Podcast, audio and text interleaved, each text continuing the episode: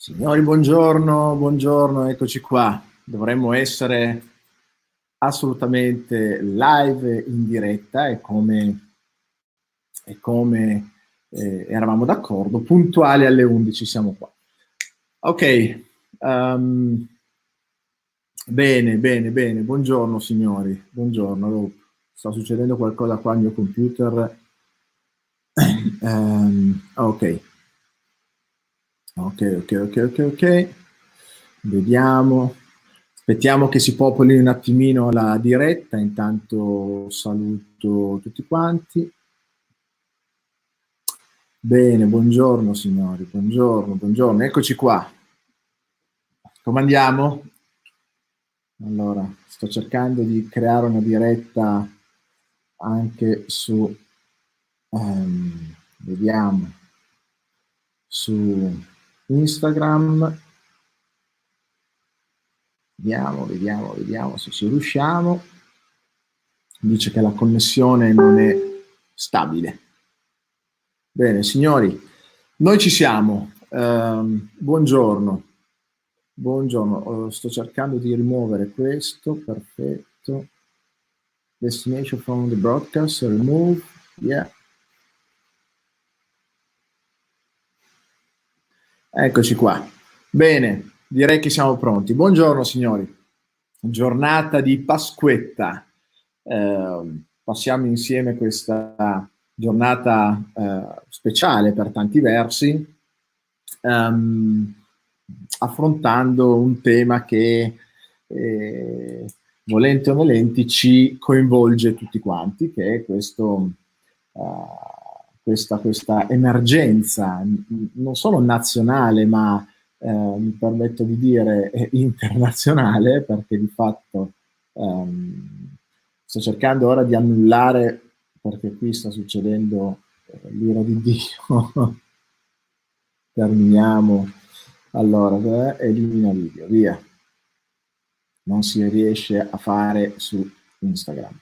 Va bene uguale. Allora, dicevamo, che questo momento qua è sicuramente un momento particolare, un'emergenza internazionale, non solo nazionale. Eh, vi ho accompagnato per 20, 23, 24 dirette fino a una decina di giorni fa, ogni giorno cercando di um, aiutare, sostenere in, in qualche modo uh, le persone che come me, tutti quanti, d'altronde eh, dovevano stare a casa e far passare questo tempo nel miglior modo possibile. Allora, ehm, così è stato. Eh, in quelle dirette mi avete visto anche in una, in una versione nuova per chi mi conosce. Io sono un imprenditore e sono soprattutto um, per i più che mi conoscono un mental coach, un trainer che ha, uh, che ha che ha sempre spronato le persone a pensare in positivo, a non focalizzarsi sui problemi, ma a cercare di trovare sempre una soluzione e dare un, un significato positivo alle cose che ci capitano. Continuo ovviamente a farlo, però come eh, dichiarai in quelle, in quelle dirette, mi impegnai a fare una cosa diversa ed è per quello che mi avete visto anche in una, in una, versione differente dal solito, che ha lasciato anche qualcuno un po' così perplesso, sgomento, qualcuno mi ha anche fortemente criticato, altri mi hanno semplicemente eh, seguito, chi mi ha sostenuto e così via. Al di là di quello, perché non lo facevo per questo, avete conosciuto comunque Livio nella sua interezza, il Livio che si arrabbia, il Livio che non ci sta, il Livio che non riesce a capire determinate cose e quindi poiché non le capisco e il sentire non mi lascia tranquillo, indaga, indaga per cercare di capire e farsi un'opinione. E ho cavalcato questa cosa nelle dirette dicendo vorrei eh, condividere con voi questo mio sentire, questo mio pensare e indagare su quello che sta accadendo per capire meglio, in modo tale da rimanere con la mente sempre desta, sempre sveglia, perché in questa situazione possono capitare delle cose che mi, che mi poi sfuggono al controllo, che mi sfuggono alla mia uh, razionalità e, e, e, che mi magari producono anche un sentire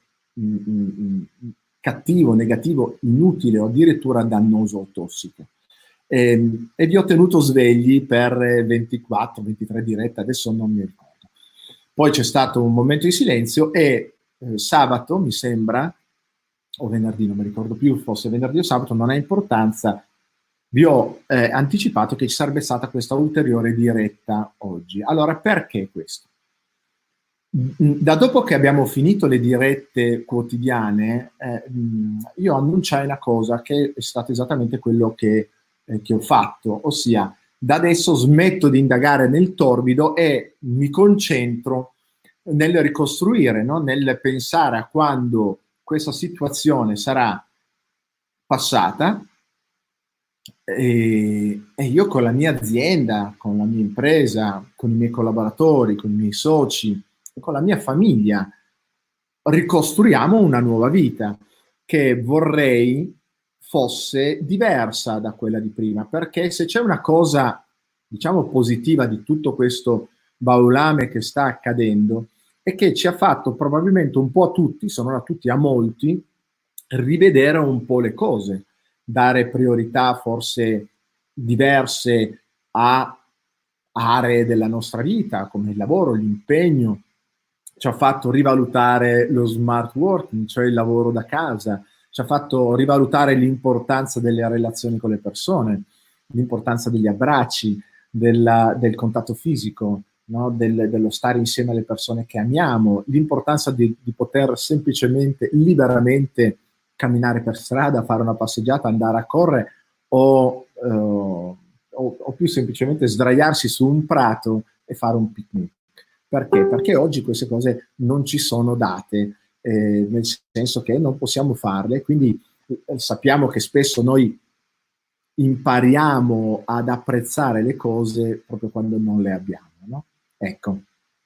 Quindi tutto questo a me ha suscitato questo tipo di reazione, cioè il rivalutare l'importanza delle cose e dire quando tornerò alla normalità, vorrò che la mia normalità non, vorrei che la mia no- normalità non fosse la normalità di prima, ma fosse una nuova normalità, cioè vorrei che fosse un'evoluzione. Eh, perché? Perché comunque sia eh, eh, ciò che eh, mi ha portato fino a questo momento di lockdown, come viene definito oggi, di chiusura di tutto, eh, alla fine evidentemente mh, sì, mi, mi, dava soddisfazione, ma aveva in sé delle parti tossiche. Ebbene, quindi ho iniziato a lavorare sulla ricostruzione. Devo dire, questo ve lo condivido per puro spirito di piacere di condivisione, che è stata una cosa molto positiva. Ossia, cosa ho fatto? Ho iniziato a chiudere gli occhi, immaginare il futuro, il mio futuro personale, il futuro della mia azienda, e in questa nuova ottica, in tutte queste cose che sono uscite, come ad esempio eh, l'internet, eh, usare una serie di, di, software e di strumenti informatici che permettono di fare delle cose straordinarie, come ad esempio la piattaforma che mi permette oggi di eh, fare questa diretta e farvi vedere poi alcune cose attraverso il mio, il mio, eh, il mio computer, ehm, che non avevo usato prima e che non avevo considerato, e tanti altri che sto studiando eh, insieme che evidentemente dei tecnici, degli esperti, per riuscire a portare il nostro lavoro, il lavoro di fare coaching, di fare dei corsi, di fare degli eventi, ehm, online.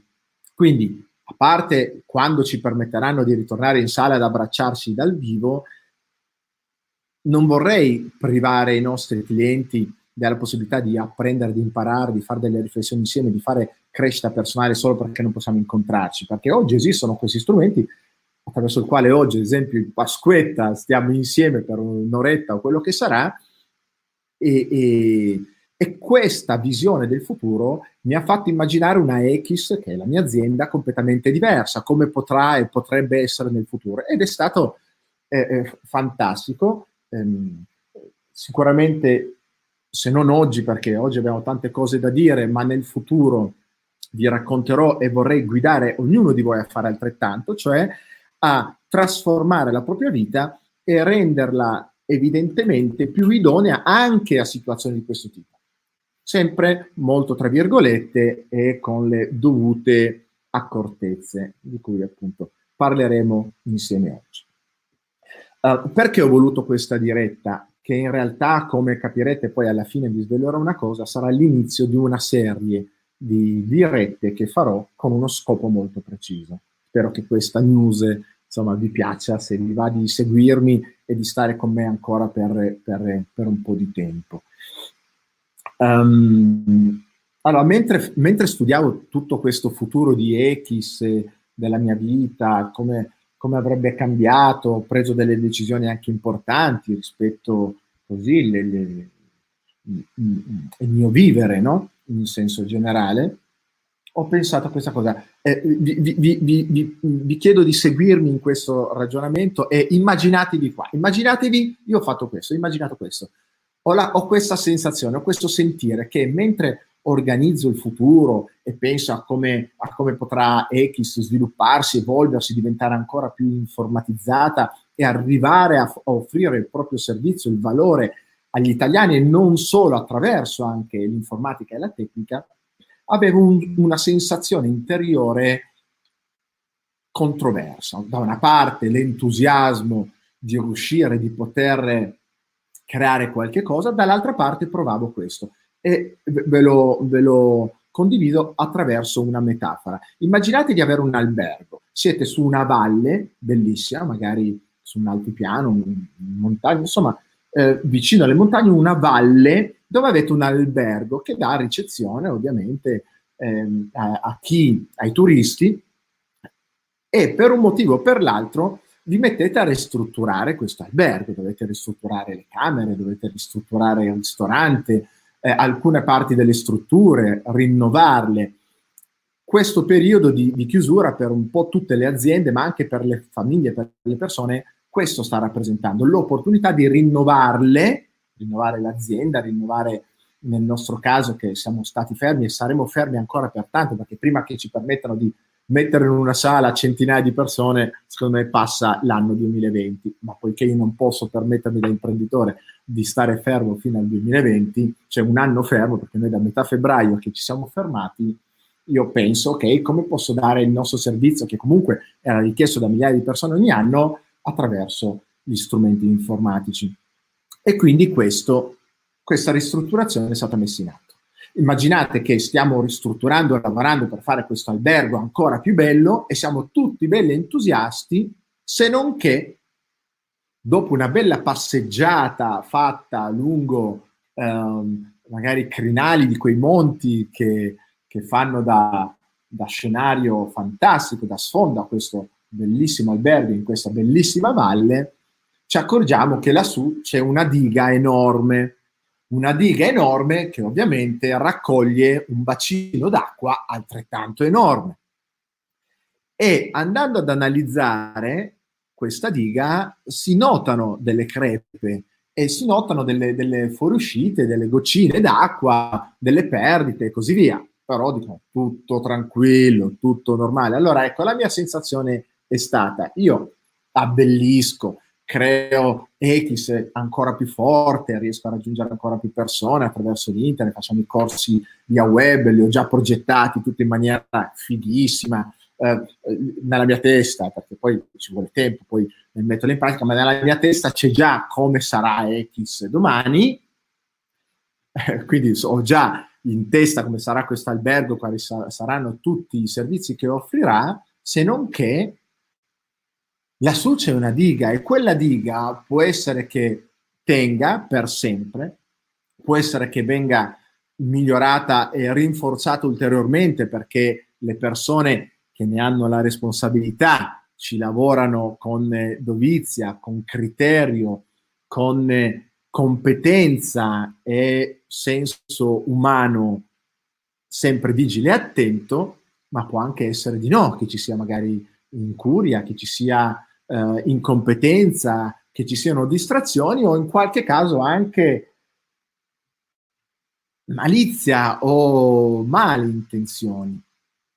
Di fatto, a cosa serve mettere a posto e in sicurezza, abbellire, rendere bellissimo quell'albergo se domani il rischio è che quella diga venga giù e tutto venga sommerso. Ecco, la mia sensazione del motivo per cui faccio questa diretta oggi è che lassù ci sia una diga che non è assolutamente in sicurezza, è fortemente a rischio. Ci sono delle persone che sono pagate, che sono in qualche caso state scelte ed elette da noi, in altri casi evidentemente no, ed è facile capire a chi mi riferisco, e che dovrebbero occuparsene. E io sono tranquillo perché da sempre nella mia vita ho detto lasciamo fare a, a, a, ai medici il lavoro dei medici, agli ingegneri il lavoro degli ingegneri, ai politici il lavoro dei politici, ai coach il lavoro dei coach, ognuno il suo. Ok, in, una, in un sistema che in qualche modo funziona e rende migliore la vita delle persone all'interno del sistema. Ma poiché quello che sta accadendo ulteriormente ha svegliato in me questa, questa voglia critica di indagare, di comprendere e andando ad indagare comprendere, sto toccando delle cose che non dovrebbero essere così, sto vedendo delle cose che non dovrebbero essere così, sinceramente sono preoccupato. Sono preoccupato per quella diga lassù, perché a cosa servono tutti i miei sforzi se poi lassù viene vanificato tutto perché non si fanno le cose che do- dobbiamo fare? Cosa serve insegnare alle persone ad avere più sicurezza e forza quando poi in, in, in pochi istanti un, un, un, un, germe minuscolo, minuscolo, minuscolo, minuscolo, una, una pozione di, di, di RNA mette in scacco un'intera popolazione? A cosa serve, mi chiedo? No? Eh, allora cioè, voglio assicurarmi che lassù le cose le facciano bene. E quindi in questo periodo di silenzio io ho iniziato, come vi ho detto, a lavorare sul futuro, ma ho continuato comunque ad ascoltare, a ricevere segnalazioni, a indagare, a guardare cose, mi sono imbattuto su tutto e mi sono fatto ancora di più un'idea. Questa idea vorrei condividerla con voi, come, come vi ho detto sabato. Questa è una partita che si gioca su tanti livelli e tutti questi livelli sono degni di tutta la nostra attenzione e consapevolezza. Io ritengo quello che sto facendo oggi coaching, esattamente come fare un corso e spiegare alle persone come vincere la paura. Chi ha fatto il mio ultimo corso una volta per tutte, dove parlo appunto di come, di come prendere delle decisioni, delle scelte da leader, e quindi da persona responsabile, eh, ricorderete abbiamo parlato delle paure, di come affrontare e gestire le paure, come trasformarle, come usarle addirittura per riuscire a prendere decisioni ancora più efficaci. Ma anche questo è coaching, cioè portare le persone a, um, alla consapevolezza. La consapevolezza non è solo verso noi stessi, le nostre abilità, che è il core, se vogliamo, del nostro modello di coaching, quindi aiutare le persone ad essere consapevoli delle proprie forze interiori e personali, ma è anche prendere consapevolezza del, dell'ambiente in cui ci si muove, ad esempio nel business e del mercato, dei clienti, della concorrenza, di come si evolve il mercato, di quali sono le necessità e i bisogni del mercato. Ma vale all'interno della famiglia di che cosa sta accadendo ai tuoi figli, come stanno crescendo, quali sono le esperienze che stanno vivendo, quali sono le minacce che eh, eh sono lì fuori dalla porta e che ci sottopongono ovviamente a stress, attenzione e così via, nelle relazioni, nella vita, nella salute, no? Cioè, ad esempio, se tu vivi in un posto inquinato, tu devi saperlo, devi capirle e se puoi fare qualcosa lo devi fare perché siamo tutti responsabili di quello che accade. Siamo d'accordo su questo? Quindi il comprendere le proprie, avere consapevolezza delle proprie facoltà, capacità, risorse, limiti è importante, ma anche dell'ambiente all'interno del, all'interno del quale noi ci muoviamo. Ecco, quindi fare questo video, ehm, condividere con voi le cose che ho capito, è esattamente come fare un corso dove condivido ehm, le mie strategie per vincere la paura, le mie strategie per conquistare il mercato nel business, le mie strategie per superare i propri limiti, per cambiare il proprio passato in modo tale come percezione evidentemente intendo, per far sì che il futuro sia ancora migliore. Quindi seguitemi attentamente, allacciatevi le cinture, se siete seduti comodi, modesti, prendete anche appunti, segnatevi delle cose perché vi farò vedere e condividerò delle cose che mi hanno aiutato ad avere una migliore, credo, eh, consapevolezza di quanto sta accadendo. E da una parte assolutamente positivo, dall'altra parte ci sono delle cose che ci chiedono assolutamente di rimanere svegli e di fare attenzione, perché qui è in gioco il nostro futuro e quello dei nostri figli. Allora, vi dicevo eh, che è una partita che si gioca su più livelli. Io vado un po' avanti, non ho il tempo di guardare tutte le vostre eh, i, vostri, i vostri commenti, però vi prego di farli, di scriverli, cioè o se avete delle cose per cui siete d'accordo, avete ulteriori materiali a sostegno, um, metteteli, poi alla, alla, alla, facoltà di ognuno di noi di andarli a vedere e di farsi una propria opinione. Sappiate che in questi giorni, in queste settimane in cui sono andato a vedere, studiare un po' di cose, mi sono imbattuto in ogni cosa e anche in quelle che vengono definite oggi fake news, che di news hanno poco e di fake hanno tanto, di stupidaggini galattiche, oppure semplicemente di cose non vere, non, non approfondite. Poi io sono andato ad approfondire e ho visto questa cosa, ad esempio, non è vera, ok? E l'ho messa da parte. Perché? Perché non voglio credere ad ogni cosa che mi viene sottoposta e chiedo e dico a voi di non credere ad ogni cosa che io vi sto dicendo, per quanto l'abbia approfondita, ma andate se volete ad approfondirla o se vi fidate di me, potete guardare queste cose, andare a vedere negli stessi canali, nelle fonti, dalle fonti eh, dalle quali ho preso io stesso queste informazioni. Eh, però vi chiedo di commentare e di farmi domande. Io le guarderò tutte, poi finita questa diretta e cercherò di rispondere se posso alle vostre domande o di segnalarvi dove andare a prendere queste informazioni o, perché no, di chiamare in causa, di intervistare delle persone autorevoli ed esperti affinché ci possano dare risposta alle nostre domande, perché è giusto farsi delle domande ed è giusto avere anche molteplici possibilità di risposta e poi starà a noi no, comprendere, comprendere eh, come, eh, a quali di queste dare maggiore o minore credito. Ok, allora dicevo che è una partita che si gioca su più ambiti, su più campi. Sicuramente un campo è l'ambito sanitario della salute, c'è un virus in corso, questo virus appare evidentemente pericoloso, quindi bisogna fare attenzione, ehm, eh, per le quali mm, sappiamo tutti sono state prese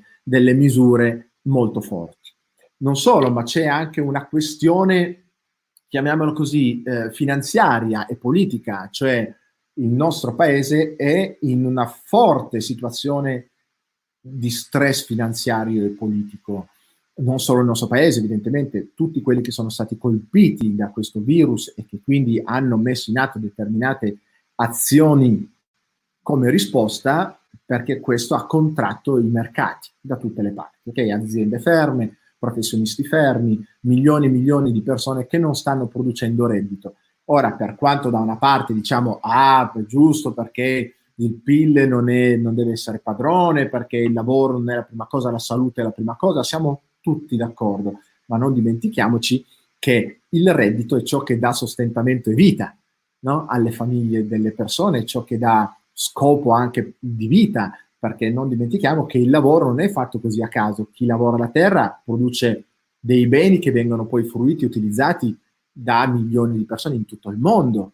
Ma nel mio piccolo, il mio lavoro, che per molti può essere il primo da chiudere nella necessità, ed è così, sono d'accordo, però è un servizio che dà aiuto a tantissime persone che a loro volta vogliono aiutare. Le... Insomma, il mondo, la vita è uno sport di squadra, il lavoro di ognuno, a meno che non sia fraudolento, non sia male intenzionato, mm, mm, sono attività che servono alla comunità. Okay? Il terzo livello di, di gioco di questo, di, questa, eh, di questo momento è un livello sociale, cioè sta accadendo un qualche cosa a livello sociale e personale di ognuno di noi importante, eh, degno di nota. E poi ce n'è un quarto di livello sommerso, nascosto, dicevo la volta scorsa, che riguarda tutto quello che è scritto tra le righe. Eh, quando si parla della finanza, quando si parla della salute, quando si parla delle libertà delle persone, questi tre livelli di cui vi ho parlato, ve ne sono alcuni tra le righe che non vengono citati apertamente, di cui non si parla apertamente, se non in maniera grossolana, atta a o ridicolizzare o minimizzare o incolpare o zittire, eh, ma stanno accadendo delle cose. Questa che io ho voluto chiamare un po' simpaticamente la fantapolitica di tutto ciò che è sommerso e nascosto, ma che sta accadendo e che evidentemente è più forte, più grande di noi, sicuramente di me. E chi lo sa qual è la verità che c'è sotto? Semplicemente la verità magari è, esploso un virus come, come può accadere e ci è sfuggito di mano, oppure magari comunque ci sono delle cose interessanti sulle quali rimanere deste. Eccoci qua.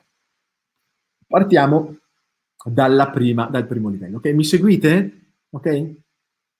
Oh, yes, bene. Allora, eh, parliamo dell'aspetto sanitario. Allora, anticipo, ma già lo sapete, non ce n'è bisogno. Io non sono un medico, non sono un esperto, non sono un virologo, un, epidemo- un epidemiologo, non sono un biologo, tutto ciò che finisce con ologo. eh, um, sono un, un, coach, sono un imprenditore. Ecco, rispetto a questa cosa qua vorrei parlare da libero cittadino, cioè da persona come probabilmente la maggior parte di voi che non ne sa e che quindi che cosa fa per capire, perché è un, un libero cittadino che però vuole capire, questo sì. Non metto la testa sotto la sabbia e dico vabbè aspetto che finisca tutto, perché è troppo importante questa cosa. Ci hanno fatto vedere delle immagini troppo, no, troppo no, tanto drammatiche. Camion dei, dei, dei militari che portano via i morti, gente che, che è drammatica la situazione, quindi non voglio mettere la testa sotto, sotto, la sabbia e far finta che non stia succedendo nulla. Sta succedendo qualcosa di tragico. Okay? E quindi voglio capire dove prendo le informazioni. Beh, ma me lo dice anche la TV, no? Tu guardi le tv e ogni tanto esce fuori una pubblicità che dice mi raccomando, eh, ricordati che l'informazione che veramente vale e, e che è attendibile è la nostra, cioè quella degli esperti, dei giornalisti professionisti che dicono la verità della serie, quindi Mediaset, beh, Mediaset fa la sua pubblicità, la RAI fa la sua, quindi della serie informati solo da noi. E quindi io da bravo cittadino che faccio? Ascolto il telegiornale, leggo i giornali, non è vero, io non leggo tendenzialmente i giornali, ma in questo periodo ho cercato di farlo, cioè ho cercato di documentarmi. E, ed è qui che nasce il problema, signori. Cioè cercando di documentarmi, ascoltando, facendo il bravo cittadino che quando mi hanno detto di non andare più fuori a correre, io non sono più andato fuori a correre. Sapete, chi mi conosce, quanto questa cosa mi abbia disturbato e ci abbia fatto una campagna contro fin dal primo momento, però io seguo le regole e non vado, ok?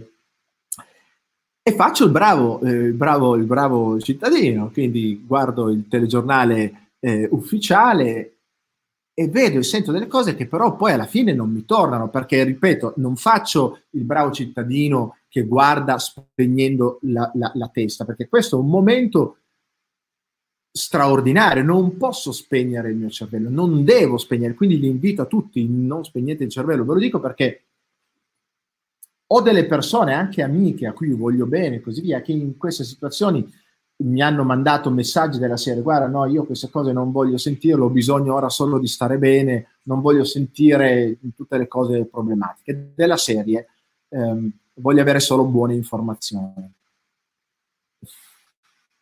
Vero?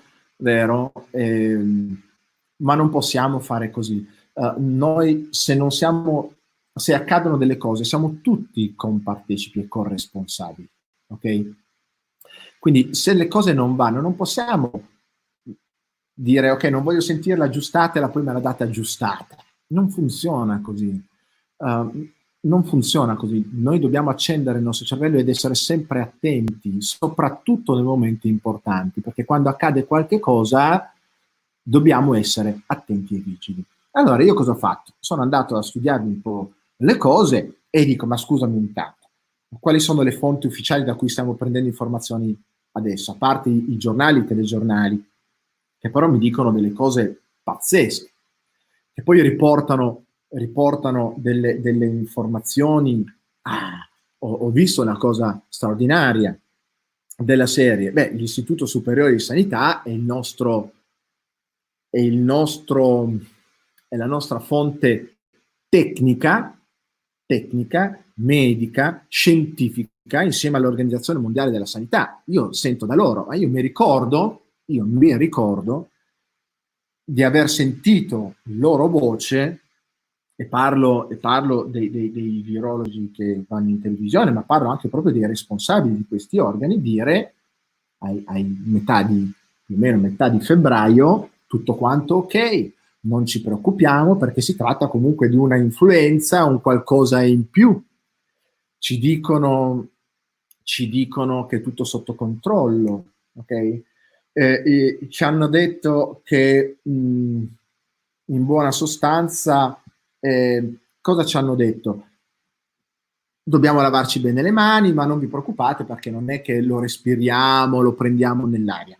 Se non che proprio ultimamente ci hanno detto no, invece sta nell'aria. Eh, L'Organizzazione Mondiale della Sanità a un certo punto ci ha detto attenti, dobbiamo mettere le mascherine anche fuori. La stessa Organizzazione Mondiale della Sanità però ci dice bisogna stare all'aperto. Il movimento fa bene, eh, questo è un riporto sempre dall'OMS, l'Organizzazione Mondiale della Sanità, che ci dice bisogna stare fuori all'aria aperta. Ah, quindi devo stare fuori o devo stare dentro? Quindi la vitamina D fuori devo prenderla oppure no? Devo mettere la mascherina fuori oppure no? All'inizio Burioni stesso disse no, no, no, non c'è bisogno, Roberto ehm, Burioni disse non c'è bisogno delle mascherine, oggi bisogna uscire fuori per strada le mascherine virologi che ci dicono uh, la mortalità è una, altri che ci dicono la mortalità è completamente altra. Io, ma a chi devo credere? Non lo so più. Sono confuso, sono molto confuso. Uh, cosa ho capito io? Allora, vi dico cosa ho capito andando poi ad indagare. E queste cose ve le do, ab- direi per certe, non sono un tecnico, ma le ho lette da tecnici. Ok?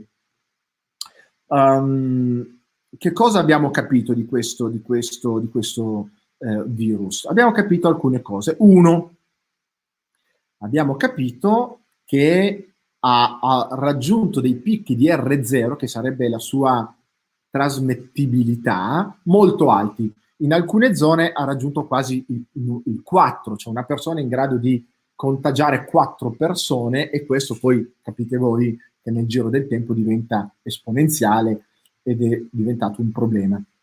Ho capito dalle ultime, dalle ultime eh, informazioni che ci hanno dato che ultimamente è rientrato inferiore all'1, quindi iniziamo a respirare della serie e, e, non è così forte, quindi il tempo di infettare qualcuno in realtà è, è, è inferiore rispetto a quanto una persona possa possa uscirne fuori. Quindi il contagio così, in buona sostanza, sotto l'1 non, non si propaga. Bene, ed è di fatti quel livello di guardia per il quale, per il quale si potrebbe stare tranquilli, ma è giusto non, in questo momento non abbassare la guardia. Si capisce, ecco, una cosa sicura di questo virus è che muta, cambia, questo lo dicono più o meno tutti. Cosa significa muta, cambia? È che nella sua struttura, da quello che ho capito, la parte esterna, il suo cappotto, involucro le proteine, eh, muta e quindi il nostro sistema immunitario, che dovrebbe reagire e sconfiggerlo, lo riconosce oggi, domani potrebbe non riconoscerlo. Quindi io posso in buona sostanza combatterlo oggi, ma se domani è cambiato non lo riconosco più e, e quindi passa da un'altra parte. Questo è un problema, ok? ho capito che se questo muta, il vaccino di per sé è anche, non dico inutile, ma poco efficace. Perché? Perché il vaccino va a colpire quello che tu conosci, perché hai studiato quella sequenza, hai studiato lui, ma non la sua modificazione. Quindi potrei, speriamo ovviamente di no, che non sia così, che non cambi così velocemente, perché potrebbe rappresentare evidentemente un grande problema. Um, cos'altro? Uh, conosciamo, um, conosciamo, ad esempio, cosa ci hanno detto? Ci hanno detto il picco tra circa una settimana, tra dieci giorni, tra due settimane, questo picco l'abbiamo raggiunto. Ma vi mettete d'accordo? Il picco sì, il picco no. È, è evidente che i virologi stessi non sono, non, sono, non sono d'accordo e non ci hanno capito ancora molto di questo virus. Ecco, la cosa che ho capito è che non hanno capito, cioè non lo conoscono, questo virus è nuovo e non sanno, e non sanno che cosa realmente stia accadendo, ma veramente. Ora non vi faccio vedere questi filmati, ma se voi andate a cercare ehm, da Fazio, eh, Fabio Fazio, eh, che tempo che fa, dalla Gruber, sono stati intervistati più volte virologi e per dire lo stesso Ricciardi, che è il nostro responsabile praticamente dell'OMS, no? il nostro rappresentante italiano per l'Organizzazione Mondiale della Sanità, a dire delle cose che poi sono state dagli stessi smentiti dopo, ma non dico per cattiveria o incompetenza, evidentemente parlando di cose che non conosci veramente bene, ma dovendo comunque esprimere la tua opinione perché sei la persona a cui vengono chieste queste cose, poi ti sbagli, ok? E quindi sono confusi loro, figuriamoci me, figuriamoci io che ne so meno, figuriamoci voi, no? Um, risultato di tutto ciò è che sono confuso. Poi mi imbatto in una, in una bellissima, bellissima, come posso chiamarla, conferenza online tenuta da un medico, Ernesto Burgio, che ha avuto il piacere anche di, di, di, di vedere l'opera personalmente, di persona, eh, video organizzato e segnalato da un amico Giorgio Terziani, che saluto, non so se è in diretta oppure no, eh, e il dottor eh, Burgio, Ernesto Burgio, eh, un esperto, dice, eh, tra le tante cose che dice, tra le tante giustezze, verità che, che dice, una di queste, la verità, la verità che si conosce poco, è che in Italia, ma probabilmente anche nel mondo, non ci sono veri esperti di virus pandemici. La verità è questa non ci sono grandi esperti, quindi si va un po' così, ci sono delle, delle, delle verità, ma appunto um, cosa bisogna fare? Quindi la mascherina la metto oppure no? La metto fuori oppure no? ho visto girare dei video, signori, ma li avrete visti anche voi, dove a un certo punto ci hanno detto di, di, di punto in bianco, perché evidentemente non si spiegava come mai, nonostante la vicinanza, eh, eh sia stata fosse stata vietata tra le persone, i contagi continuassero ad aumentare, vai a cercare il perché. Allora è nell'aria, evidentemente è nell'aria. Quindi hanno iniziato a girare i video di questi studiosi che ti fanno vedere le particelle, l'aerosol, come si fa a diffondere. Tu starnutisci, tossisci, parli mentre io sto parlando, al di là delle goccioline che sputo perché eh, succede, ma è proprio nel, nel, nel, sì, nell'aerosol, quindi nell'aria che tu emani parlando ci sono delle particelle e lì potrebbero esserci queste cose e fa vedere questo video con, con dei colori, qualcuno si è messo a pitturare la mano, eh? fa vedere come questa cosa si espande e può contagiare gli altri, hanno fatto vedere come si, ci si può contagiare correndo, correndo, ok? Io poi divento matto per queste cose qua, ma ve le spiego. E dico, possibile questa cosa, c'è un qualcosa che non mi torna, c'è un qualcosa che non mi torna. Ecco, il professor Burgio dice tra le tante cose che la verità è che è più facile contagiarsi al chiuso, all'interno, e questo è ragionevole. Non, c'ero arrivato persino io, che sono laureato in sociologia e faccio il coach, a dire, ma guardate, secondo me è più pericoloso stare dentro che stare fuori. Certo che se sto fuori a 10 cm di distanza da una persona che parla è facile che io venga a contatto no? con le sue particelle e se sono infette possa contrarre io stesso le, il virus. Ma se siamo a distanza, no, perché è vero che le particelle mentre parli, mentre eh, starnutisci, rimangono un po' nell'aria, ma nell'aria si disperdono, nell'aria si disperdono e poi precipitano, ok? E anche se tu ci passi correndo, uno ha starnutito un minuto fa o dieci secondi fa lì, io ci passo così, c'è il vento, si disperdono, si disperdono quelle particelle. Perché? Perché un'altra cosa importante che dice il professor Burgio è è fondamentale comprendere il concetto della carica virale, della quantità virale, cioè io posso venire a contatto con il virus, ma se vengo a contatto con poche particelle di questo virus, probabilmente io mi infetterò, ma in maniera leggera. E lui stesso dice questa cosa è fondamentale. Quindi invece che stare a disinfettare sempre, io non so se tra di voi c'è qualcuno che lascia le scarpe fuori casa, per me, queste, per me, per quello che ho studiato e ho capito, sono cose inutili, anzi per certi versi dannose, perché è utile invece venire a contatto con, con leggere dosi e quantità di questo virus. Perché? Perché da cosa spiega il professor Burgio, e l'ho sentito da tanti altri, ci si crea una forma di immunità. È chiaro che se tu vieni a contatto con una carica, con una quantità virale spropositata, la quantità di questo virus metterà eh, il tuo organismo sotto uno stress, uno sforzo e un contagio forte, forse in qualche caso, se il tuo corpo è debole, grave. Questo mi spiega anche come mai, perché le persone mi dicono, ma eh, perché negli ospedali ci sono così tanti morti? Adesso, adesso ci arriviamo, ma questo ad esempio spiega un po' perché la carica virale di una mascherina, dopo che l'hai usata un po', la carica virale di un camice, la carica virale di un lettino che non è stato disinfettato. E che è stato lì, ma, ma la carica virale dell'ambiente, dell'aria in un posto che è occupato, chiuso, poco areggiato, evidentemente occupato da tante persone che hanno immesso particelle virali, è evidente che è altissimo. quindi se tu vieni a contatto, stai delle ore, dei giorni lì, sei stanco, magari anche malnutrito, respiri, respiri no, con queste mascherine, quindi hai poco ossigeno, il tuo corpo, parlo degli infermieri, dei medici, è debilitato, è fortemente sotto stress, è poco ossigenato, non vedi il sole, quindi hai poca vitamina D, è chiaro che il tuo corpo in quel momento è più debole. Se in un ambiente altamente carico del virus, ecco che la percentuale, l'incidenza di chi si ammala e di chi si ammala in modo importante è superiore rispetto a chi se ne sta fuori tutto il giorno. Questa è la verità. My opinion, la mia verità.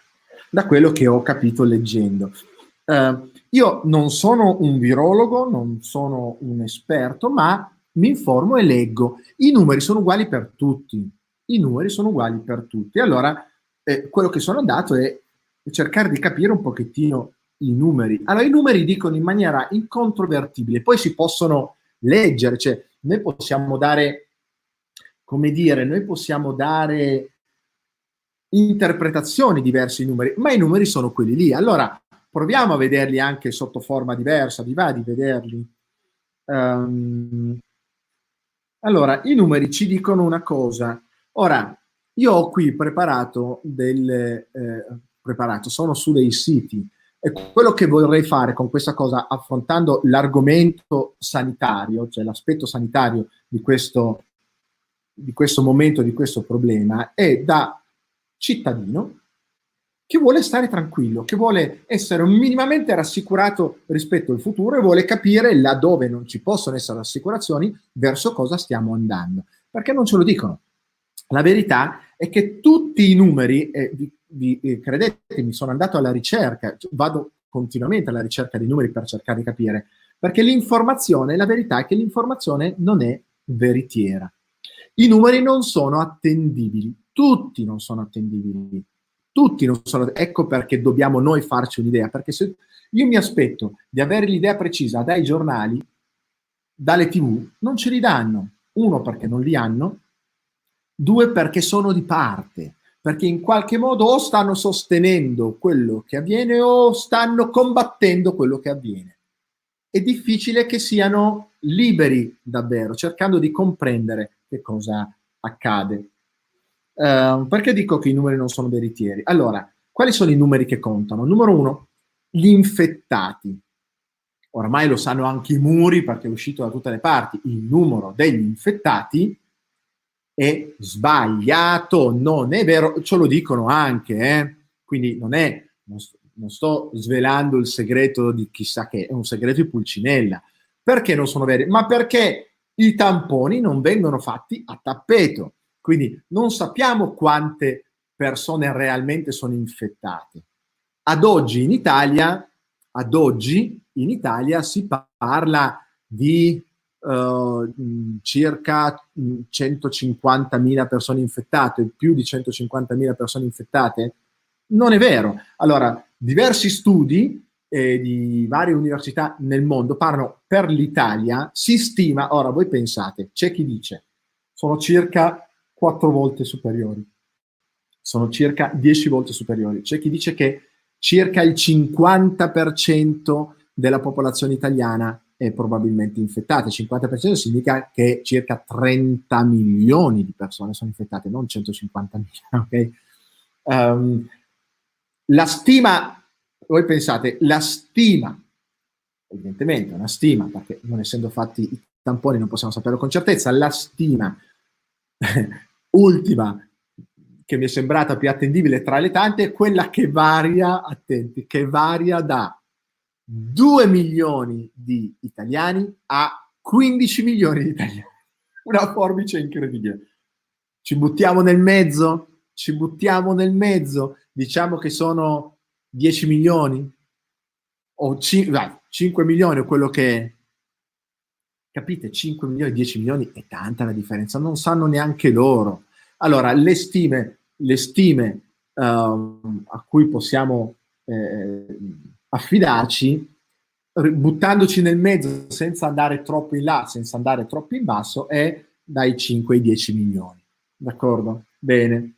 Stando proprio piccoli, piccoli, piccoli. Perché questa cosa è importante da capire? Perché da qui noi comprendiamo se siamo in qualche modo vicini ad una immunità di gregge. Immunità di gregge significa che c'è una quantità critica di italiani che hanno già contratto il virus, che non sarebbe male. È il motivo per cui il livio pensiero è io vorrei, vorrei venire a contatto con questo benedetto virus. È chiaro che non vorrei venire a contatto con il virus negli ospedali perché, perché la quantità, la carica virale di quegli ambienti potrebbe non dire essere letale mm, eh, a, a, me personalmente, che sono in forma, sono relativamente giovane, questo relativamente la dice lunga, ma insomma mi alimento bene, non prendo farmaci, non ho malattie, non mi sto curando per niente, quindi ho motivo di pensare che se anche dovessi comprarlo magari potrei stare male, ma non sarebbe letale per me, ma non vorrei prenderlo con quelle quantità, ok? Um, ora, qual è il concetto? Il concetto è quest'altro, è che um, venire a contatto significherebbe avere già un'immunità uh, di, di, persone notevole per cui è, più difficile, eh, um, come dire, infettarsi perché l'abbiamo già preso, siamo bene o male immuni, anche se dovessimo rincontrarlo, a meno che questo appunto non cambi e così via.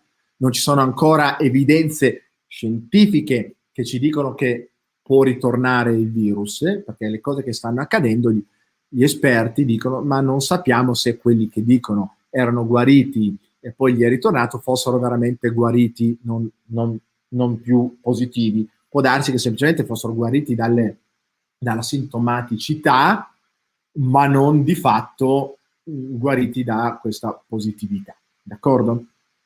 E quindi che avessero anche già creato una forma anticorpale mh, di difesa. Um, benissimo, quindi i numeri dei contagiati è sbagliato. Molto probabilmente parliamo di da 10 a 50 o a 100 volte di più quelli attuali. Cioè, parliamo di 5 o 10 milioni di persone, non 150 mila. D'accordo? Questo è un dato già incredibile. L'altro qual è? L'altro dato? L'altro dato importante è quello su cui faremo riferimento anche per capire sono i morti, perché gli intubati, quelli che guariscono, che... i morti. I morti sono un dato certo, anche se qua c'è una, una, discrepanza perché alcuni dicono no, non è un dato certo, perché sia in alto che in basso, perché magari non sappiamo quanti ne siano morti in casa, così, beh, ma basta prendere i, i morti, i decessi in assoluto. Questo l'Istat ce l'ha e adesso dopo lo andremo a vedere. Ma nei morti d'ospedale io vi faccio vedere, uh, no, questo non ve lo faccio vedere perché ce l'ho su un altro device, um, interessante per noi comprendere. Ho guardato un'intervista americana di una TV che intervista un medico. Io questo ve lo dico così, ma è una di quelle classiche fonti che non posso in questo momento confermarvi, quindi ve lo do puramente en passant. Uh, un amico che è un, un, operatore sanitario che lavora in ospedale a Firenze che dice voi la, veri- la verità è che noi stiamo registrando tutti i decessi tutti i decessi come Covid-19. Questa è la disposizione. Cosa significa? Significa che se una, mo- se una persona è morta per un ictus, è morta per un'insufficienza eh, cardiaca, respiratoria, piuttosto che mh, mm, appunto eh, ha avuto un, un, un, un'embolia o Covid-19. Quindi tutti i morti che ci arrivano e, e gli ospedali registrano oggi risultano tutti morti di Covid-19. Quindi non esistono più morti per ictus, non esistono più morti magari per eh, tumore o morti per eh, le classiche polmoniti. Eh, dico classiche polmoniti perché, signori, si muore di polmoniti. Vi faccio vedere questo, questa, questa, questa um, questa cosa perché sono andato a vedermi i dati ufficiali, signori, seguitemi att- attentamente e vi invito, vi segnalo quali sono questi siti per andarli a vedere. Questi sono dati ufficiali, ok? Allora, uh, venite con me, vi porto sul mio computer, ok? Dovreste ora uh, vedere, vediamo qua, vediamo qua, ecco fatto. Dovreste ora vedere parte del mio schermo.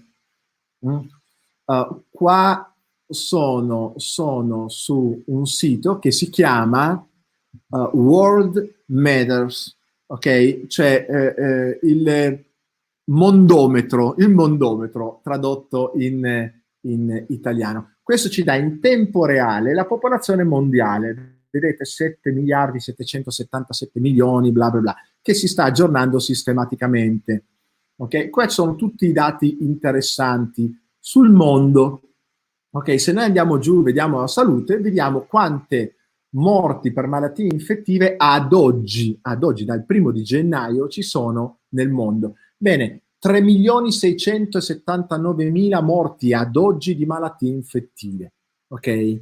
Um, morti causate dall'HIV, l'AIDS, questo sconosciuto, ricordate, ha fatto tanto um, clamore negli anni 80-90, poi quasi ce ne siamo dimenticati, e dimenticati un par di ciuffoli. Eh, di AIDS ad oggi nel mondo sono morte più di 475.000 persone, 476.000 erotti, ok? Di cancro ad oggi, di cancro, sono morte 2.300.000 erotte persone, di malaria 200... Ora, quanti morti abbiamo ad oggi di coronavirus nel mondo? Interessante, no? Parliamo di, se non sbaglio, 150.000 morti, una cosa così? Bene, lontano da qualsiasi proporzione di morti ad oggi di cancro, di tumore, che sono, ripeto, uh, milioni, eh, un milione rotte e così via, morte di fame, 15.000 persone ad oggi, cioè è incredibile. Va bene, eh, però i dati che a noi interessano sono degli altri. Ad esempio, qui vediamo la stessa cosa però italiana. Questo è un altro sito, si chiama Italia Ora. Lo trovate italiaora.org, italiaora.org. Questa è la popolazione italiana ad oggi, i nati, i morti. I morti quest'anno ad oggi sono 190.000. Sono 190.000. Li i morti ad oggi, ok? 190.000. Uno dice, mamma mia, questi sono i morti ad oggi. Attenti, io mi aspetto questa cosa, seguitemi in questo passaggio, poi magari sbaglio e sarò ben contento di essere smentito, se, se sbaglio, però questo è il ragionamento che io ho fatto. E non vuole sminuire quello che sta accadendo, perché quello che sta accadendo sta accadendo, attenti.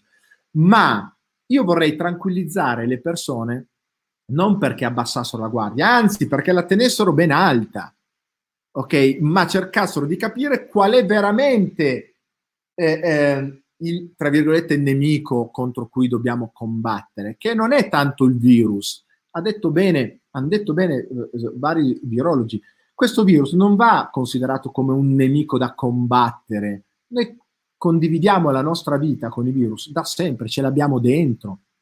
Chiaro, questo virus nuovo no e può essere pericoloso, ma noi combattiamo da sempre contro virus. Non dimentichiamo virus decisamente più letali di questo che hanno falcidiato intere popolazioni. Nel 1918-19 la spagnola ha fatto nel mondo 50 milioni di morti e non si viaggiava come si viaggia adesso. Ok, 50 milioni di morti. D'accordo? La spagnola. Altre milionate di morti sono state negli anni, eh, negli anni a seguire con altre, l'asiatica, con altri virus. Ah, fortunatamente non più milioni di morti, magari si parla di centinaia di migliaia, ma con virus potenzialmente più letali, la SARS, l'Ebola, molti meno morti, ma perché? Perché essendo un virus più letale, più pericoloso, con una mortalità alta, oltre il 50% in certi casi, eh, eh, eh, ma con capacità virale di trasmittibilità inferiore, hanno eradicato, sradicato no? il, il, il, la sua possibilità di, di, di, di, diffondersi. Questo virus non si può evidentemente arginare, ma fortunatamente è molto meno letale. Ma dai numeri che ci hanno dato, quindi noi siamo ad oggi a, credo, uh, quasi 20.000 morti e circa 200.000 contagiati, una cosa così, eh, un po' meno abbiamo una mortalità, un tasso di mortalità di questo virus apparente, ma però, però è quello che, che ci viene comunicato, di superiore al 10%, è altissimo. Un virus con una mortalità superiore al 10% è altissima. È pericoloso e capisco che le persone abbiano paura di contagiarsi perché su 10 persone che si contagiano, più di una muore. È ovvio che sono spaventato la verità è che non è così. La verità è che non è così. Perché i positivi abbiamo visto che sono tanti, tanti, tanti di più, quindi è più ragionevole dire, adesso sto un po' più calmo, immaginando che gli infettati siano 1-2 milioni, che probabilmente sono da 5 a 10 volte di più, è dell'1%, l'1,5% quindi su 100 infettati forse uno muore. Chi, ahimè, triste verità, ma ancora una volta io leggo i numeri, colpisce le persone anziane perché? Perché tendenzialmente sono le più deboli. Colpisce persone anziane perché hanno più malattie già in corso, perché hanno un sistema immunitario debilitato, perché dicono i numeri, eh, quindi non c'è bisogno di essere un virologo per lo dicono i virologhi, lo dicono i medici lo dice la statistica, ok? L'età media è vicina agli 80 anni e la maggior parte di questi che muoiono hanno tre patologie già in corso, anche gravi. Una buona percentuale ne ha due, in molti casi ne ha uno. Le persone che non avevano altri sintomi, ma comunque ci sono state morte, mi sembra oltre ai 50. Ma un virus che fa 50 morti, eh, ma perché evidentemente ne hanno magari preso hanno contratto una quantità, una carica altissima, io credo che non sia così preoccupante. Ti spiace umanamente. Che discorsi sono? Ora non ne faccio una questione umana, ne faccio una questione di comprendere questa epidemia quanto realmente è per noi rischiosa in questo stato attuale. Ok? Cioè se devo veramente preoccuparmi allora io guardo questi numeri, guardate qua la popolazione, eh, abbiamo visto che i, i, morti quest'anno ad oggi sono 190.000, ok? 190.000. Ora, seguitemi qua, andiamo invece adesso sul, sul, sul, sul sito dell'Istat. Istat, sono dati ufficiali. sito dell'Istat. Qui trovate, se guardate la mia freccina, questi sono cause iniziali di morte, ok? E vediamo, eccole qua, uh, malattie del sistema malattie del sistema respiratorio, quindi persone che muoiono perché per insufficienza respiratoria. Vi suona molto vicina alla, ma, al, al, ai motivi per cui si muore di Covid. Bene, ogni anno, mediamente, qua l'Istat ci dà dei dati aggiornati precisissimi sul sito qua al 2017, ok? Bene, sono stati i morti, questo ve l'avevo già detto, 53.000 solo malattie respiratorie. Il totale dei morti in Italia nell'anno, guardateli qua, questo è il totale dei morti in un anno, sono mediamente ogni anno, qualche anno un po' di più, qualche anno un po' di meno, 650.000. 650.000. Ora, attenti bene, io ora faccio un calcolo mm, mm, mm, molto così a spanne, grezzo, ma è, è l'uomo della strada che vuole capire. Faccio 650, 650.000 diviso 12 i mesi dell'anno e capisco che ogni mese muoiono 54.000 persone, vuoto per pieno, ogni mese 54.000 persone. Siamo a metà del mese di aprile faccio per 3,5, ok? Per 3,5 fanno 189.000. 189.000 è il conto della serva. Conto della serva, io vado, torno su Italia Ora, quante morti dovrebbero esserci? 190.000. Sto dicendo che cosa? Che i morti totali in Italia ad oggi sono spannometricamente, non sono l'Istat, spannometricamente quelli che dovrebbero essere. Ora, Livio, oddio, ma sì, ma è, um, è passata anche un, uh, una immagine, adesso ve la faccio vedere, che io da subito, quando l'avevo vista, avevo pensato alla fake news. E che è questa, no? Perché? Perché il sito che l'aveva proposto era un sito abbastanza audace rispetto alle teorie, no? Um, non dico complottiste, però teorie audaci, da cui io prendo informazioni, ma sempre con, cioè vado a vedere cosa dicono quando mi arrivano, ma cerco di indagarle. Sono andato poi a verificare questo era al 31 marzo. Dati pubblicati dall'Istat al 31 marzo dicevano nel 2019 185.000, quasi 186.000, lo vedete qua. Al, 31 mar- al 30 marzo, scusate, di quest'anno 165.000, addirittura 20.000 morti in meno rispetto allo scorso anno. Siamo in controtendenza, ma Scusate, e i 20.000 morti solo di Covid, dove sono? Dove sono? Torniamo a noi. Torniamo a noi. Ok? Torniamo a noi, qua. Eh, dove sono? Dove sono? Il pensiero che faccio è, ah ma aspetta, ricordate? Stanno registrando tutti come morti per Covid. Quindi probabilmente lì dentro ci sono anche questi, ma Livio, spiegami, ma tutte quelle immagini morti negli ospedali, ma allora non ci sono? No, no, purtroppo è come se ci sono, queste morti sono reali. Allora come si spiegano queste cose? Eh, appunto, come si spiegano? Non deve spiegarle Livio Sgarbi, scusatemi, che è un nessuno, ah, è, che è una persona che sta cercando queste risposte. Non devo spiegarle io, devono spiegarle loro. Se l'Istat ci dice che bene o male i morti sono allineati, è chiaro che se noi andiamo a prendere specificamente delle zone d'Italia non è così, ci sono zone d'Italia, ad esempio a Bergamo, sappiamo qua, a Bergamo il numero di morti sembra essere triplicato, forse anche di più nella stessa unità di tempo. Quindi c'è stato un incremento evidentemente, ma io, Livio Sgai, mi chiedo perché. Mi date una spiegazione voi esperti che siete lì sul campo? La verità è che non hanno idea.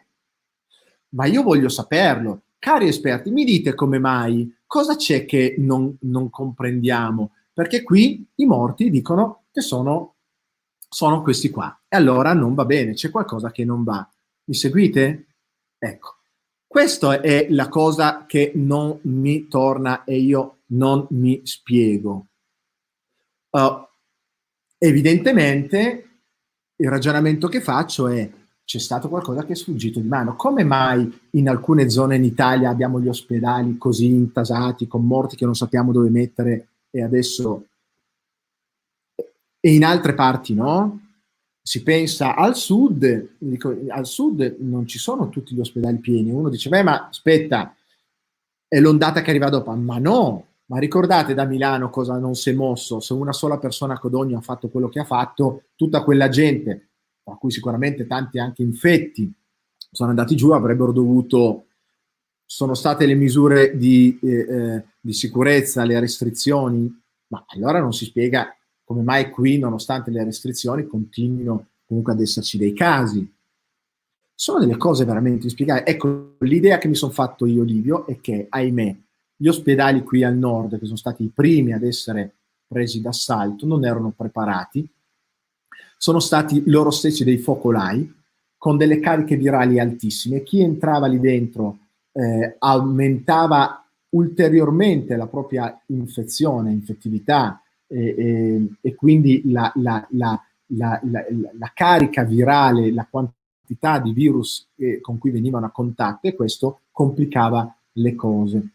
Ehm, mi chiedo anche, questa è un'altra domanda che però non ho, me la faccio e ve la condivido, eh, ma non ho trovato una risposta attendibile per dire, e non mi sono fatto ancora un'idea, e se fosse la terapia sbagliata? E se fosse la terapia sbagliata?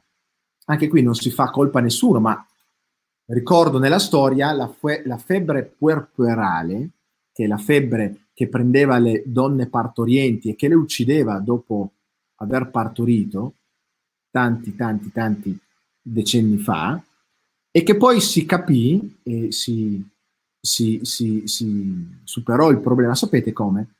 Si capì che questa febbre veniva da delle infezioni causate dal fatto che i medici, passando da una, una, una paziente all'altra, non si lavavano le mani e quindi in realtà erano loro stessi portatori del, del, del, dei patogeni che poi portavano a questa febbre e alla morte delle donne. Come hanno risolto? Lavandosi le mani. Lavandosi le mani. Quindi gli ospedali stessi, i medici stessi, gli infermieri stessi diventano portatori. Non lo so, non lo so se questa, però è una risposta che andrebbe minimamente indagata. Dovremmo comprendere se gli ospedali possono diventare in effetti portatori stessi di. Altra cosa che mi sorge, mi fa venire dei dubbi è quell'ospedale, ho letto questa informazione dai, dai nostri giornali, quell'ospedale di Milano fatto in fiera, in fretta e furia, um, con 400 posti di terapia intensiva, ha aperto e quante persone ospita? Tre persone. Tre persone. Perché? Perché evidentemente non ci sono più tutte queste necessità. Come, come, si spiega? Come si spiega quei, quei camion, quella camionata di, di persone che venivano, di bare che venivano portate via? Ah, quindi, quindi, signori, qual è l'idea che vorrei condividere con voi rispetto all'aspetto della salute? È questa che non si è ancora capito come funziona questo virus, che forse dovremmo aspettare il vaccino e questo non mi fa stare minimamente tranquillo, non mi fa stare minimamente tranquillo perché, eh, perché eh, ve lo dirò poi quando parliamo di quell'ambito lì, ok? Ma di fatto, se questo virus cambia, potrebbe anche non essere comunque efficace, è vero o no? Livio pensiero?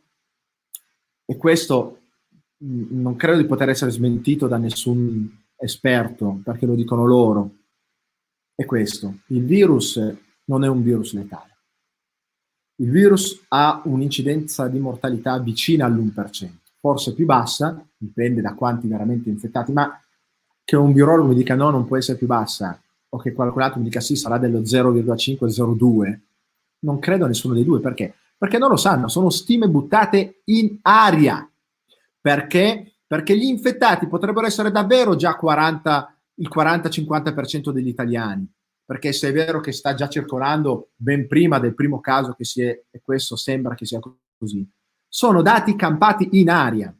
Ma sicuro la cosa certa sono il numero di morti, che oltretutto è gonfiato perché sono tutti, ricadono tutti in coronavirus, ma quando abbiamo visto che i morti sono allineati, significa che quei morti ci sarebbero comunque stati per polmonite, per ictus, per, per, per embolia, per arresto cardiaco, per tumore, per insufficienza respiratoria dovuta a polmoniti o malattie croniche. Ci sarebbero comunque stati, alcuni di questi no, alcuni di questi sono stati fortemente accelerati, ma comunque l'Istat ci dice che quelli sono i morti che normalmente ci sono in Italia in questo periodo. Ora, non è per minimizzare, solo per dire, solo per dire che questo virus non è un virus letale, non dobbiamo diventare fobici, tanto da non uscire di casa per la paura. Non esco di casa perché mi dicono di non farlo, e poi parleremo di questo nell'altro, nell'altro aspetto di cui vi parlavo. Ma non è un virus letale, ha un'incidenza di mortalità assolutamente nella norma di tanti altri virus con cui noi um, uh, ancora adesso noi conviviamo. Ok? Questo è. Um, il tasso di mortalità, un'altra cosa interessante è che il tasso di mortalità, c'è una correlazione molto interessante con il tasso di mortalità e l'inquinamento le zone, eh, non è causa-effetto, ma è sicuramente c'è una correlazione tra le morti, le, i posti dove sono stati più morti e l'inquinamento. C'è una correlazione interessante da tenere in considerazione. Sempre il buon professor Burgio dice delle cose interessanti e con lui tanti altri medici che va, andrebbe valutato l'intera situazione clinica dell'individuo, cioè se tu hai un, un sistema immunitario debilitato e messo a dura prova, è chiaro che è più facile che tu possa ricadere tra quelli che sanno più male e avere de- una sintomaticità più grave, fino addirittura anche alla morte. Questo per dire che cosa?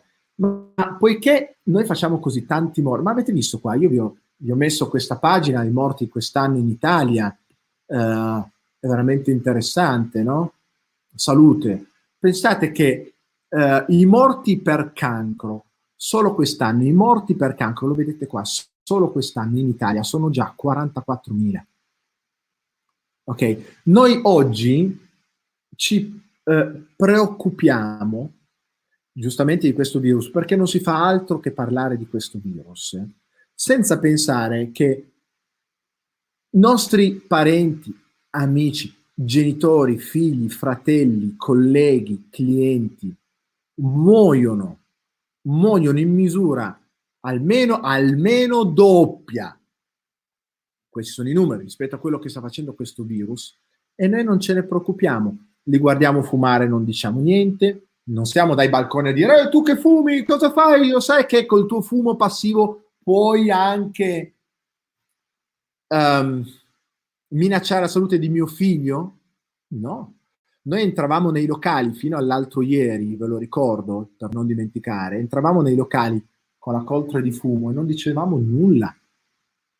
Qualcuno ancora adesso fuma in macchina magari avvicina una persona. Quella persona non gli dice come ti permetti tu, come oggi dice come ti permetti tu di andare fuori a fare, fare la pipì al cane. Ma stiamo scherzando. Bene, ogni, ad oggi 44.000 morti di cancro. Perché non facciamo questa battaglia? Ve lo dico io. Perché ci siamo abituati.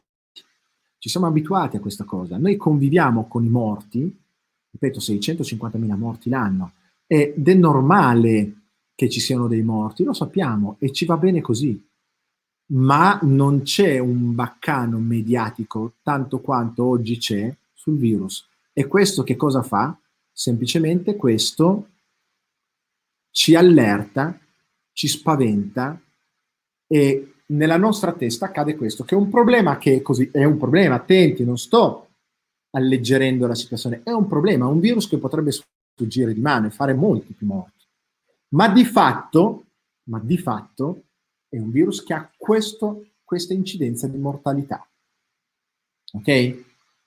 Ma il fumo, il, cancro fa molti più morti.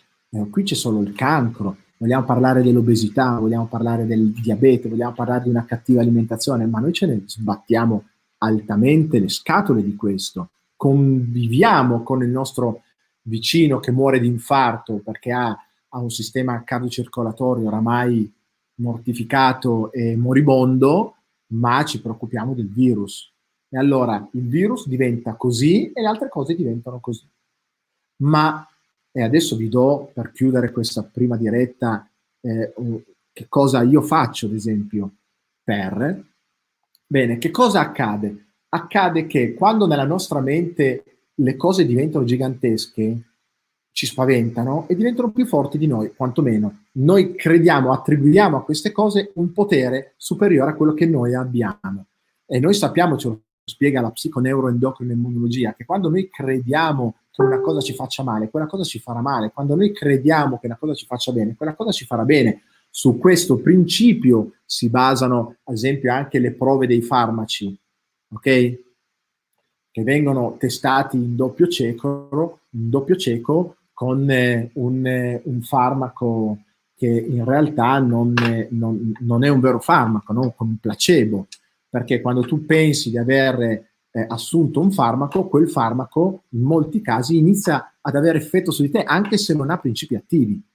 Ok? Ora, sto dicendo che quando tu hai paura di questo virus, di infettarti e lo contrai, inizierai ad avere degli effetti, dei sintomi maggiori quindi il tuo corpo reagirà negativamente a quell'infezione. Ok? Così come può reagire positivamente se la tua mente invece è più libera. Ecco, io vi voglio inv- invitare a tranquillizzarvi rispetto a questa cosa perché i morti sono quelli, um, perché questo virus ha un tasso di letalità non così terribile per cui preoccuparsi. L'altra cosa è, è del livio pensiero. Ora vi do la mia ricettina, ricetta dell'uomo della strada, prendetela per quella che è, non è la ricetta di un medico, di un esperto, ma d'altronde nessun esperto potrebbe dirvi nulla. Io vi dico come mi sono fatto io questo pensiero, che sono, numero uno, io devo rinforzarmi, rinforzare il mio sistema immunitario. Sfido qualsiasi medico a dire no, non va bene. Come rinforzo il mio sistema? Attraverso il movimento, quindi faccio movimento, mi muovo, non sto in casa tutto il giorno. Ma come Livio non puoi? Scendo giù in cortile, mi muovo, faccio ginnastica, la faccio in casa ginnastica. Cerco di stare all'aria aperta, tra l'altro in questo periodo l'aria è pulita.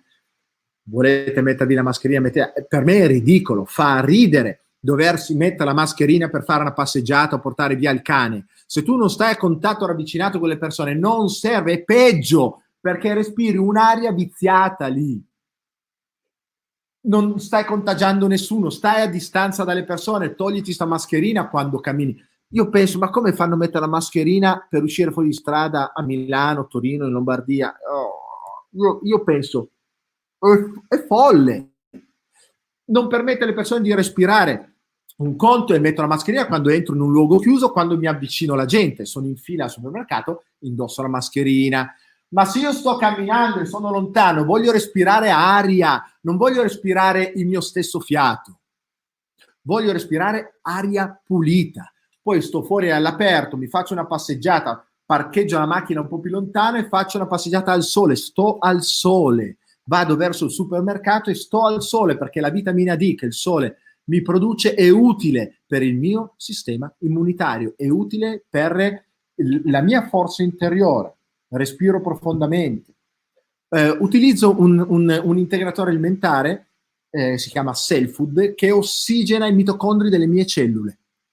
Self anche qui il mio amico Giorgio Terziani, se lo volete, Giorgio Terziani, chiedete a lui, Self è un integratore semplicemente um, una sostanza uh, molto utile, supportata da, da, studi scientifici che ne convalidano l'effettivo um, valore okay, in termini concreti di quanto ossigeni le cellule del nostro corpo. E qui si parla di ossigenazione, qui si parla di insufficienza respiratoria dovuta ovviamente dal danneggiamento dei polmoni e così via, ma di fatto si tratta di ossigeno di cui noi abbiamo bisogno. Questo, questo mi aiuta. Um, dopodiché penso, penso e rimpicciolisco la cosa, non sono assolutamente terrorizzato. Volete sapere? Io verrei volentieri a contatto con questo virus, ripeto, non in un posto dove ce ne sarebbe una quantità smodata, ma vorrei toccare il motivo perché non mi lavo in ogni momento le mani, me ne lavo quando entro in casa, eh, faccio attenzione a queste cose, ma non ne sono maniaco, non uso la mucchina. Perché? Perché i batteri che ci sono nelle mie mani sono già una, ba- una, una barriera e se contraggo un po' di questo virus per il mio corpo, dico ma va bene un po', perché probabilmente il mio corpo svilupperebbe una, una forma anticorpale. Ok? Questo è quello che i, gli esperti ci dicono, perché d'altronde dobbiamo, se è vero che la stragrande maggioranza delle persone è già venuta a contatto col virus, evidentemente anche in forma leggera, ed è, e, e, e quindi in qualche modo ha già formato una sua barriera, e si spera che questo numero aumenti sempre di più, perché creerà quell'immunità di gregge necessaria, questo è quello che dobbiamo fare. Quindi non, non sono spaventato. Il mostro del, del, Covid per me è un virus da cui bisogna, per cui bisogna fare attenzione, ma non dobbiamo pensare a questo come il killer silenzioso e non dobbiamo pensare a c'è una guerra che stiamo combattendo. Ve lo spiegherò nelle, nelle prossime dirette, perché non è una guerra, non è una guerra. C'è una situazione di emergenza importante, va affrontata, ma non è una guerra. Um, I numeri, vi, vi, vi invito a seguire i numeri che ci dicono i morti ad oggi, l'Istat cosa dice, e i morti ad oggi dell'anno precedente per vedere, fate mese per mese questo discorso, andate sul sito dell'Istat, vi registrate, andate sui eh, morti, i deceduti, andate a vedere quali sono le cause. Ve l'ho già detto, l'altro anno più o meno 650.000. Uh, eh, dove sono i morti quest'anno? Io mi aspettavo che ci fossero i morti dell'altro anno più questi 20.000. Non è così. Ora, dobbiamo preoccuparci di quelle regioni dove ci sono stati morti in aggiunta, ma io non, da, non, sta a me, ripeto, dare queste risposte, ma chi le deve dare deve andare lì e indagare, fare tante autopsie per vedere cosa realmente ha ucciso queste persone, mettere in dubbio anche se la terapia è quella giusta, fare sperimentazione come stanno facendo su farmaci e così via, su terapie alternative a quella, perché magari anche la terapia è qualcosa, e su cercare di capire se negli ospedali stessi c'è una trasmissione più alta se la carica, la quantità del virus è rischiosa, perché io ho motivo di pensare che sia esattamente così. Così come è più rischioso contaminarsi in casa che fuori casa, perché in casa l'ambiente è chiuso, se uno è contaminato è facile che contamini anche gli altri, ma questo può andare bene perché magari appunto ci si immunizza se la carica è bassa, ok? Eh, ma è molto più facile in casa che fuori è molto più facile in casa che fuori. Ecco perché Livio è tranquillo, i morti ci sono, ahimè, ma non mi faccio impressionare dalle immagini che i giornali ci danno, quelle bare trasportate fuori. Ripeto, ogni mese ci sono, quanti erano? 54.000 morti. Ogni mese, 50.000 morti in Italia, ogni mese, ok? Da sempre, più o meno. Ok, quindi eh, sarebbe ipocrisia ora pensare, no, ma sai, sulla, sulla, ci sono troppi morti, dobbiamo fare attenzione. Certo dobbiamo fare attenzione, ma guardate che i morti ci sono da sempre. Ok? Quindi um, ho fatto una diretta di un'ora e mezza parlando solo del primo punto, era quello che, ahimè, pensavo che sarebbe accaduto. Spero di avervi dato dei dati. non sono, come dire, informazioni da complottista, no? Non vi ho detto né contro né... Vi ho detto come creare un vostro pensiero. Guardate i numeri, fate due conti e fatevi delle domande, chiedete queste domande. Ok? Um, prossimamente magari porterò anche qualcuno che sa analizzare i numeri magari in maniera migliore di me e, um, e parleremo in maniera più precisa di queste cose. Um, il, il prossimo appuntamento che vi do sarà per giovedì alle ore 11. Giovedì alle ore 11 vorrei parlare dell'aspetto, mm, come dire, um, sociale, eh, dell'aspetto praticamente nostro, di cittadini, che cosa sta accadendo, perché, perché vorrei che capissimo come ci si può muovere all'interno di questa realtà nuova che si sta creando. Um, e porterò un ospite, eh, um, vorrei farvi parlare, adesso lo sto selezionando, con un avvocato, una persona preparata che sappia dirci cosa sta accadendo a livello costituzionale, a livello legale, quali sono i nostri diritti, uh, come comportarci quando ci viene detto che stiamo violando la legge, se la stiamo violando e come la stiamo violando, perché anche qui le cose non tornano. In questo stato di emergenza noi stiamo facendo passare delle cose come fossero normali, ma che non sono normali. Ok? Sulla paura di questo virus stanno accadendo delle cose che poi racconteremo meglio nei prossimi appuntamenti che non dovrebbero accadere. È il motivo per cui vi invito a non aver paura. Vi invito a uscire dallo stato di angoscia in cui la maggior parte degli italiani è paura fottuta e prima ancora della paura economica, delle altre cose che si stanno muovendo sotto, di cui vi vorrò parlare prossimamente, fermiamoci solo a questo aspetto eh, eh, sanitario. La gente ha veramente paura di morire perché ci stanno terrorizzando con le immagini che mandano, con i telegiornali, con il, il bollettino dei morti. Ma se ogni giorno la protezione civile da sempre ci dicesse questa cosa, ve lo dico io, ci sono mediamente 1500 morti al giorno in Italia. Se ogni giorno ci dicessero, signori, oggi abbiamo fatto 1500 morti, di cui questi per cancro, di cui questi per incidenti, di cui questi per malattie eh, respiratorie, di cui queste per ictus, di cui queste per obesità, e poi ci dicessero invece che state chiusi in casa, la soluzione, mangiate meglio, smettete di mangiare della merda, smettete di fumare, chiudiamo le tabaccherie, smettiamo di vendere eh, eh, cibo spazzatura, fate movimento ogni giorno. Non ce le dicono queste cose. Ve le dice Livio, quando venite sui corsi, quando le incontrate, vi rompe i maroni dicendo eh, fate esercizio fisico, pensate positivo, usate la vostra mente per cercare di irrobustire il vostro sistema immunitario, respirate profondamente, sorridete, cercate di essere felici perché il sorriso aiuta. Loro non ve lo dicono, ma va bene, giusto, sarebbe ridicolizzato dalla stampa, perché tanto sarebbe così. Ma non facciamoci spaventare da questi bollettini di guerra. Sembra di essere in guerra. Non siamo in guerra. C'è un'emergenza, ma non è un'emergenza di guerra. Non ci stanno buttando le bombe. La guerra fa molti più morti di questo virus. Noi ora non siamo abituati a vedere la morte, la nascondiamo, facciamo finta che non ci sia. Nessuno, io stesso non sapevo che in Italia ogni anno ci, ci fossero 650.000 morti, 1500 morti al giorno. Non sapevo tutti questi morti qui. Ok? 44.056 morti. Mamma mia. Capite? Um, vediamo, vediamo, vediamo, vediamo. Dicevo che non, non lo sapevo. Ehm, vediamo, vediamo,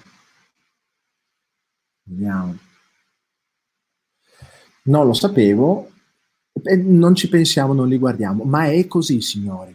Quindi la paura la facciamo diventare, diventare un qualcosa da, da affrontare ma non pensiamo, ma non pensiamo che questo virus ci debba sterminare tutti. Uno, perché abbiamo, insomma, abbiamo dei virologi, abbiamo degli esperti che ci stanno aiutando, stanno stanno lavorando per.